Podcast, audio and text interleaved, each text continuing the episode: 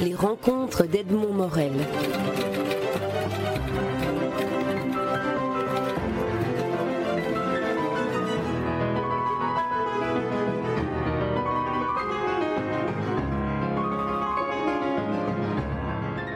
Pascal Bruckner, vous publiez aux éditions Grasset votre dernier essai en date, intitulé Le mariage d'amour a-t-il échoué? Alors, ma, première curiosité d'essayer de savoir comment vient à un philosophe, à un écrivain, l'idée d'écrire un essai comme celui-là sur un sujet comme celui-là. Ça vient comment? Un matin, vous dites, tiens, je vais parler de l'amour, du mariage, de l'adultère?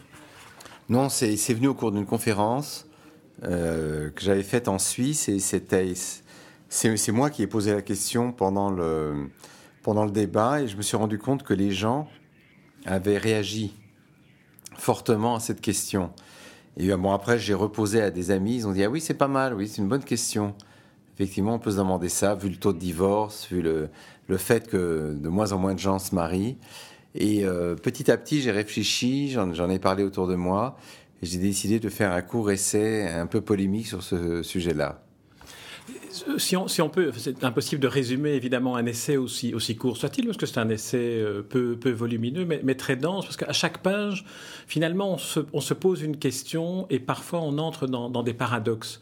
Euh, vous dites par exemple euh, que, en fait, le, paradoxe du mariage et de l'échec du mariage est qu'il l'exige trop. C'est qu'on est dans une sorte de performance de l'amour absolu et total, alors qu'on pourrait vivre simplement de, tendresse ou faire évoluer l'amour. Oui, alors ça, évidemment, il me semble que c'est la grande raison des, difficultés des couples contemporains, c'est qu'ils ne meurent pas de matérialisme, d'égoïsme, comme on dit, mais, à mon avis, d'héroïsme. C'est-à-dire qu'ils euh, rentrent dans la vie à deux avec un idéal de, passion euh, et d'érotisme qui est un idéal légèrement démesuré, qui n'est pas un idéal humain.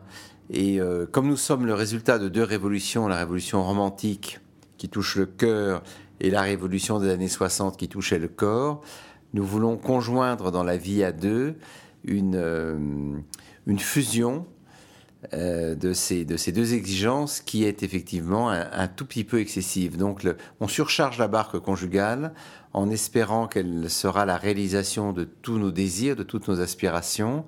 On demande à l'autre d'incarner en fait l'être parfait on l'installe sur un piédestal, on en fait un dieu, puis comme toutes, euh, toutes les idoles, un jour on la détruit, elle retombe dans la poussière, et donc nous, ensuite on nous affichons notre déception.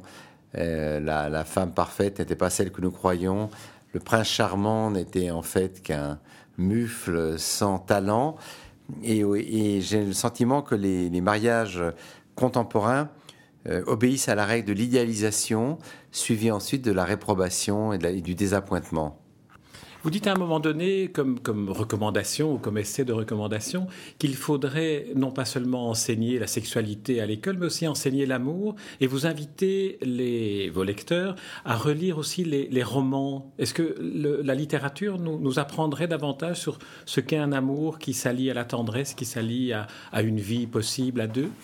Bah, la littérature nous apprend surtout ce qu'est un amour qui, qui rate, puisqu'au fond, tous les grands romans d'amour, sont des romans de l'amour fou, de la passion qui défie l'ordre établi, des amants qui n'arrivent pas à se rejoindre en raison de leur religion de de leurs conditions sociales différentes.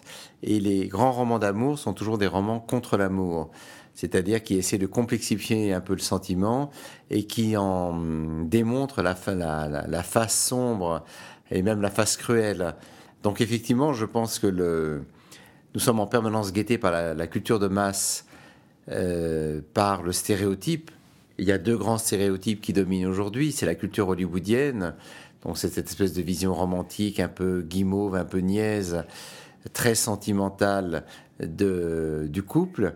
Et l'autre, c'est la culture pornographique, qui nous montre la face crue, brutale de l'amour physique, mais d'une façon qui n'est pas... Euh, qui n'est pas réaliste. Le, porno, comme le film euh, euh, Rose, une, ce sont deux utopies qui d'ailleurs se répondent l'une l'autre. Et contre ces simplifications, il y a le bon cinéma, il y a la bonne littérature, il y a le théâtre, qui eux, justement, euh, font revivre l'amour dans sa richesse, dans, son, dans ses merveilles, mais aussi dans ses cruautés. Et évidemment, aujourd'hui, euh, tant de grande inculture et d'ignorance militante, nous ne voulons plus rien savoir de ces, revers de l'amour, de ces côtés sombres.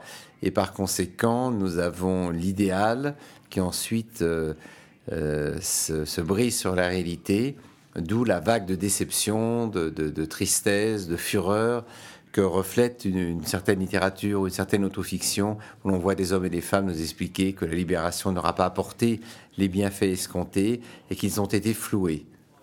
Vous faites aussi œuvre d'historien dans votre essai. Et par exemple, il y a quelques, quelques informations que l'on reçoit sur la manière dont on, dont on perçoit, dont on a perçu le divorce, notamment au XIXe siècle ou après la Révolution française, où la manière dont les sociétés ont perçu le divorce a évolué, à aller d'un extrême à un autre, l'interdiction totale, ou certaines formules où on exigeait un, divorce qui respectait la dignité des personnes séparées. Alors, est-ce est que l'évolution du divorce n'a pas suivi d'une certaine certaine manière l'évolution de, de, ce, de cet impossible mariage? Oui, c'est-à-dire que d'abord le divorce est une conquête, c'est la revendication des philosophes des Lumières et, de, des esprits éclairés au XVIIe et XVIIIe siècle, qui sont d'abord très minoritaires et qui militent contre le dogme de l'indissolubilité prôné par l'Église catholique. Donc le divorce est établi en France en 1792, aboli en 1816 par la Restauration et puis rétabli en 1884, mais uniquement le divorce pour faute. Dans l'hostilité générale de l'Église, en plus, le député qui avait rapporté la loi était juif, donc on a accusé le divorce d'être une idée euh, judaïque, un poison judaïque, comme on disait. Et puis, euh, finalement, le divorce s'assouplit. Euh, et il devient véritablement plus accessible à partir de 1975.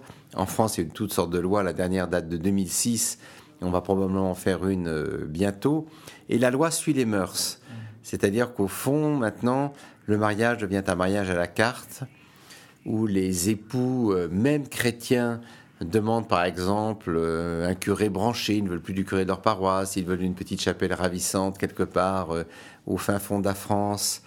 la cérémonie nuptiale devient une cérémonie essentiellement ostentatoire où on consomme les signes classiques des noces, mais euh, le, divorce suit, donc cette évolution euh, et, il devient en quelque sorte le, pendant du mariage, c'est-à-dire savoir qu'on peut divorcer permet de se marier avec une certaine tranquillité d'esprit.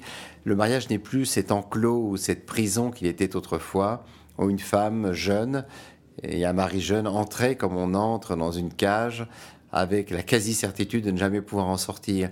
Donc le mariage était détesté autrefois par tous les satiristes, les, les, époux et surtout les féministes pour qui il était un bagne. Mais aujourd'hui, il n'est plus détesté du tout, il est désaffecté. C'est-à-dire que les gens s'en éloignent, on ne se marie plus parce que ça ne sert à rien. L'autre élément dans la partie historique de votre essai que vous évoquez, c'est cette euh, obligation de virginité qui a, finalement fait du, mariage une espèce de, torture et de révélation euh, extrêmement éprouvante pour la jeune mariée qui découvre tout d'un coup toute la sexualité en un seul instant. Et souvent, ce sont des désastres sexuels qui, présidaient au, début des mariages. Oui, oui, oui, c'était évidemment l'éducation sexuelle n'existait pas, surtout pas pour les jeunes filles. Les garçons pouvaient aller se déniaiser au bordel, puisque les pères les emmenaient au bordel, mais rien de tel n'existait pour les filles. On ne les livrait pas aux soins d'un dépuceleur qui les aurait initiées à l'amour. Et donc elles arrivaient avec en général un mari très maladroit, très timide ou euh, très violent. Et la, nuit de noces était... Euh, et toutes les familles ont des récits de nuit de noces comme ça, euh, surtout les femmes. La nuit de noces était une catastrophe qui avait comme euh, résultat de dégoûter les femmes de la sexualité, donc les fermer à ce domaine. Elles se prêtaient pour avoir des enfants, mais elles ne se donnaient pas. Et donc le, mariage bourgeois avec pour, conséquence explosion du bordel. C'était la maison close où, les garçons, puis ensuite les maris, allaient rechercher entre les bras des filles des plaisirs que leur épouse n'était pas en mesure de leur donner puisqu'elle n'avait pas d'éducation sexuelle et qu'on on ne les avait pas initiés à ces plaisirs.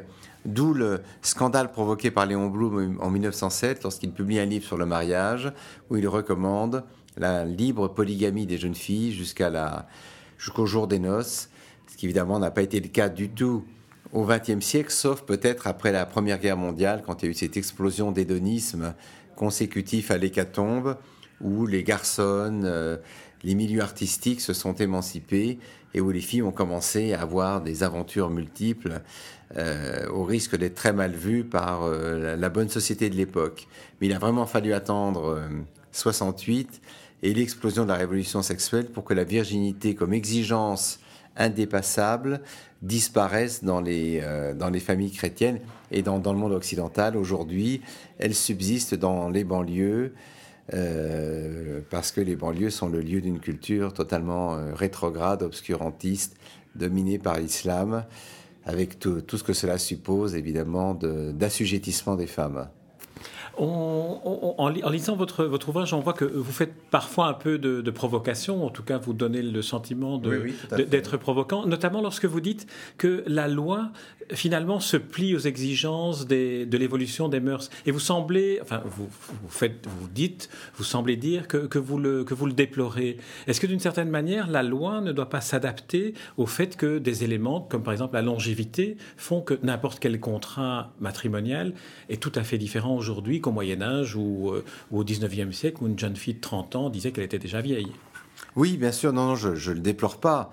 Je, remarque que c'est inévitable que justement dans les démocraties, contrairement aux théocraties, aux régimes autoritaires, le, ça n'est pas à l'État de définir une politique de l'amour. C'est-à-dire que euh, l'État suit les, les, mœurs et euh, il s'occupe de la régularité des contrats, il s'occupe de la protection des personnes et de leur sécurité, mais il ne peut en rien dire euh, aux citoyens lambda comment il doit aimer, de quelle façon, ni l'obliger, ni lui interdire de faire l'amour à date fixe, et par conséquent, il n'y a pas de politique de l'amour, il y a une politique des contrats, et la loi doit suivre l'état des mœurs, mais en aucun cas euh, l'État n'est dépositaire du statut de l'amour ou du bonheur. C'est précisément ce qui distingue les dictatures des démocraties.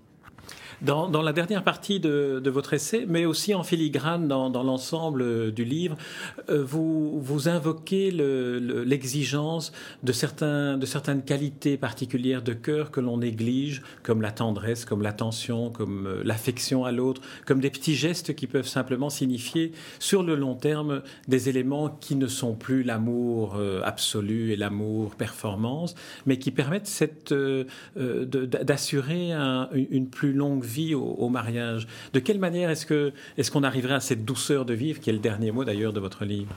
Alors, euh, on y arrive, là aussi, on n'y arrive pas par un décret collectif ni par une exhortation publique. C'est à, comme la société a cessé d'intervenir dans nos amours, c'est vraiment à chacun d'entre nous de gérer sa vie comme il l'entend. Et c'est d'ailleurs toute la complication de la vie amoureuse d'aujourd'hui. Il n'y a plus de règles. Les règles, c'est à chacun de les forger et d'être maître de son destin sentimental. Et c'est bien, bien ça qui est difficile, c'est bien ça qui est terrible. Alors effectivement, je pense que nous vivons dans le domaine amoureux sous les mythologies du paroxysme. Euh, il faut être en permanence euh, dans la performance sentimentale, sexuelle. Euh, ce qui dirige nos amours aujourd'hui, c'est comme dans la bourse, c'est l'impératif de rentabilité, il faut prouver à l'autre qu'on l'aime de toutes les façons. Et nos amours meurent un peu dans des bulles sentimentales, comme il y a des bulles financières ou des bulles économiques. C'est un mécanisme qui est, qui est le même. Et alors, contre cet euh, emballement, je préconise effectivement de, eh ben, la conversion à l'amitié amoureuse. Je préconise effectivement la tendresse, le, la douceur, l'indulgence, c'est-à-dire la reconnaissance des faiblesses de l'autre et la reconnaissance par l'autre de mes propres faiblesses. Donc je, préconise des qualités qui sont compatibles avec le temps. Alors que précisément notre, notre idéologie aujourd'hui est une idéologie de l'accélération permanente et du toujours plus. Alors plutôt que d'aimer plus, je propose d'aimer mieux, avec peut-être effectivement l'attention à autrui, euh, et, peut-être, si l'on y arrive aussi, le principe de délicatesse. Développer un peu, c'est-à-dire ce principe de délicatesse? Ben, Le principe de délicatesse, c'est qu'au fond, le... bon, ça c'est une idée qui est née au XVIIIe siècle, enfin c'est une idée aussi de l'aristocratie, ben, c'est-à-dire c'est une manière, de, en quelque sorte, de civiliser le, le désir entre les hommes et les femmes et de prêter attention aux, petits gestes, à la galanterie, au, euh, prendre garde de ne pas blesser l'autre inutilement par des remarques ou des réflexions. Euh, souvent nées de la, de la franchise. Au fond, aujourd'hui, ce qui commande nos amours, c'est l'idée de sincérité et d'authenticité.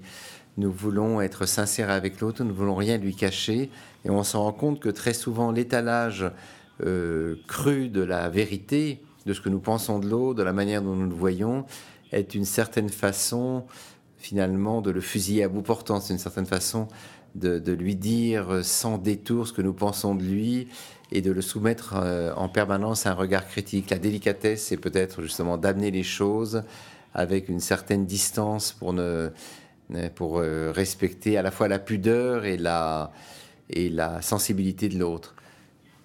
Pascal Bruckner, je vous remercie pour cette interview et pour, euh, et pour cet essai qui, qui est, malgré sa brièveté, et, comme, comme les, les, essais que vous écrivez, éveille tout le temps la réflexion et la curiosité, ce qui est toujours un, un bonheur quand on vous lit. Le titre est Le mariage d'amour a-t-il échoué? C'est une question, puisque vous êtes philosophe, et les réponses à chacun de les trouver. Et c'est paru aux éditions Grasset. Merci Pascal Bruckner. Merci beaucoup. Merci à vous. Les rencontres d'Edmond Morel.